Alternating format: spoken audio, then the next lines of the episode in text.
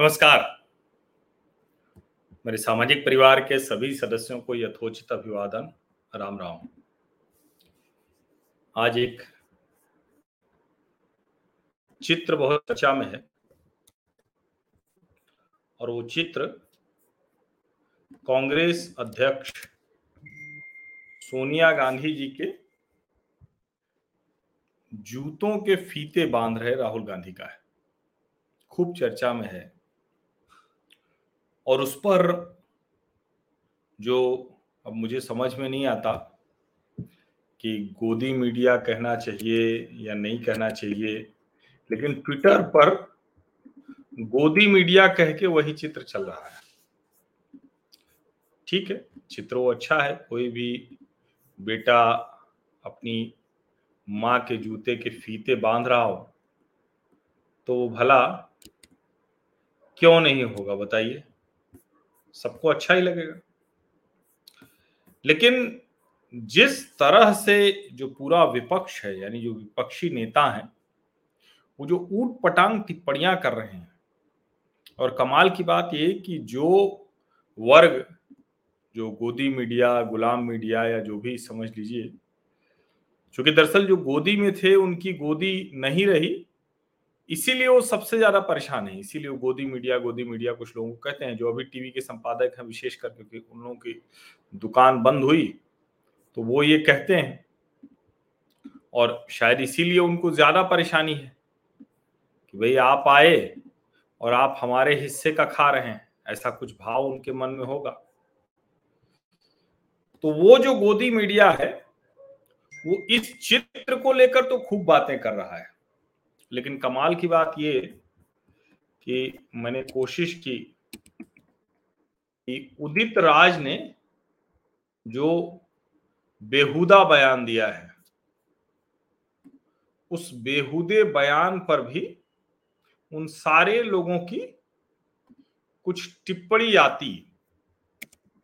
कुछ मैं कोशिश की मैंने और लेकिन चूँकि मेरा अपना एक सिद्धांत है कि मैं कभी भी व्यक्ति पर टिप्पणी नहीं करता हूँ।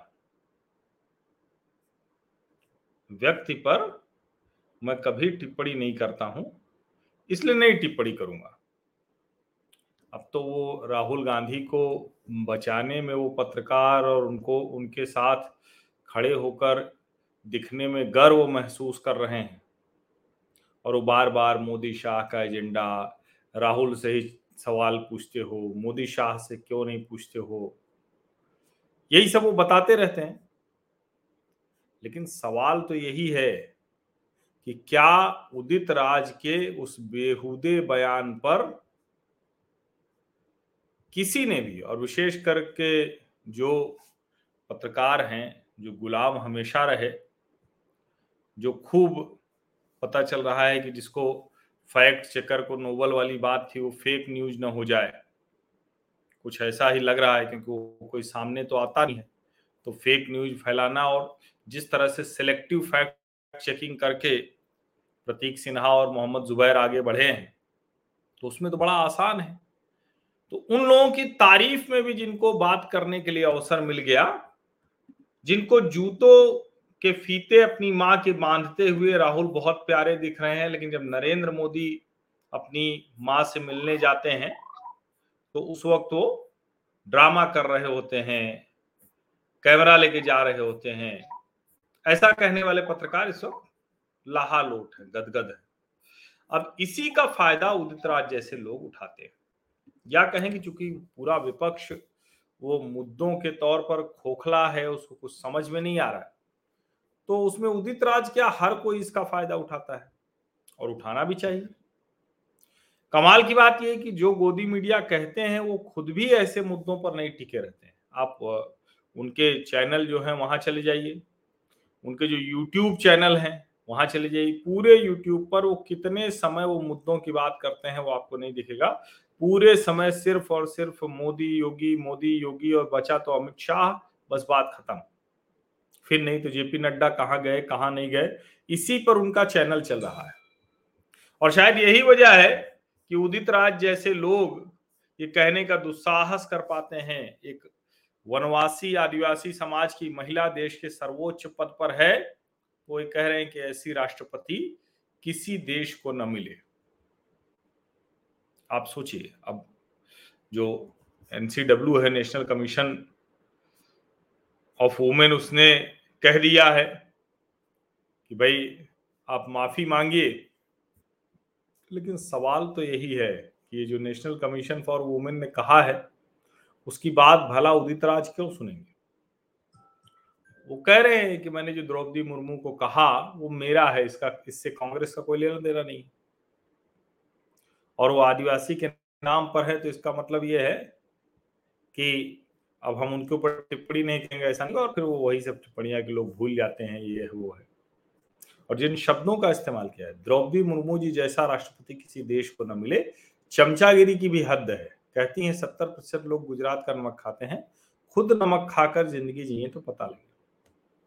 अब उदित राज ने तो जीवन में बहुत आनंद लिया है, जीवन का। आई अफसर रहे और मैं इसके लिए भारतीय जनता पार्टी को दोषी ठहराता हूँ कि ऐसे कुंठित मानसिकता के व्यक्ति को सांसद बना दिया, लोकसभा में पहुँचा दिया।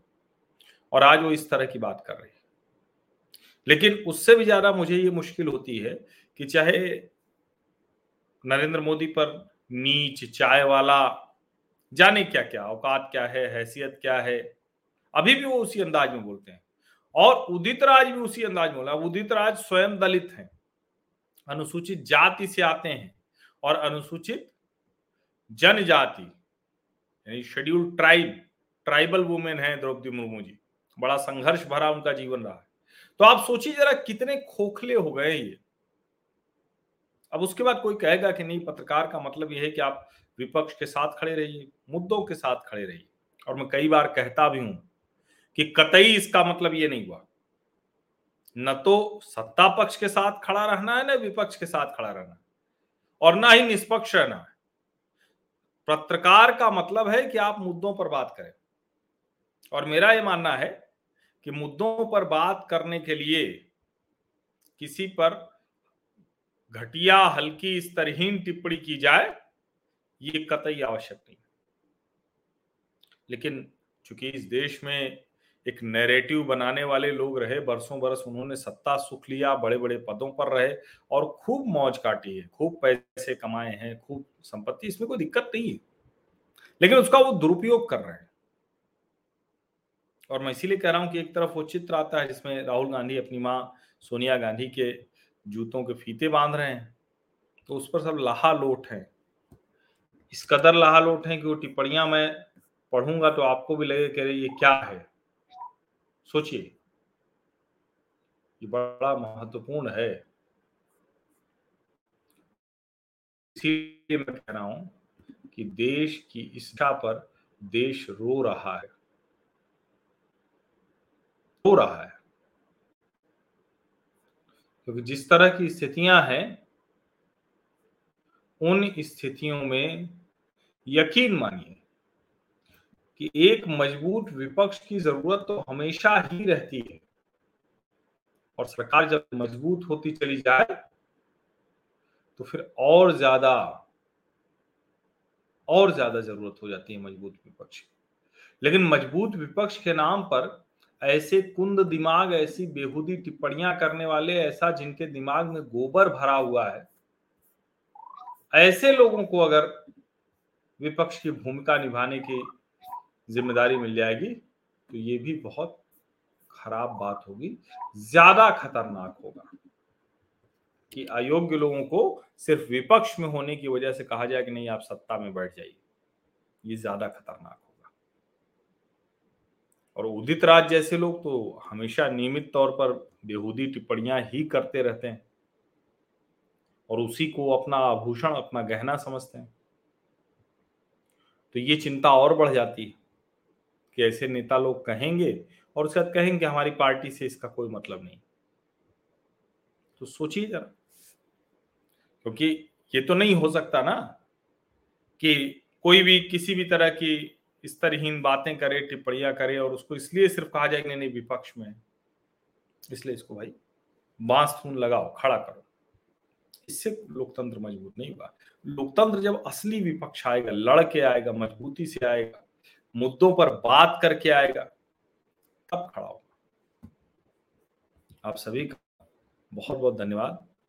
मैंने ये चर्चा, जिसको कहते हैं कि अभी सोचते सोचते पहले सोच रहा था, करूँ या ना करूँ लेकिन मुझे लगा कि करना ही चाहिए। जरा ध्यान दीजिए कैसे लोग हैं कैसे कैसे लोग, किस तरह की टिप्पणियाँ करते हैं, ये माननीय हो जाते हैं।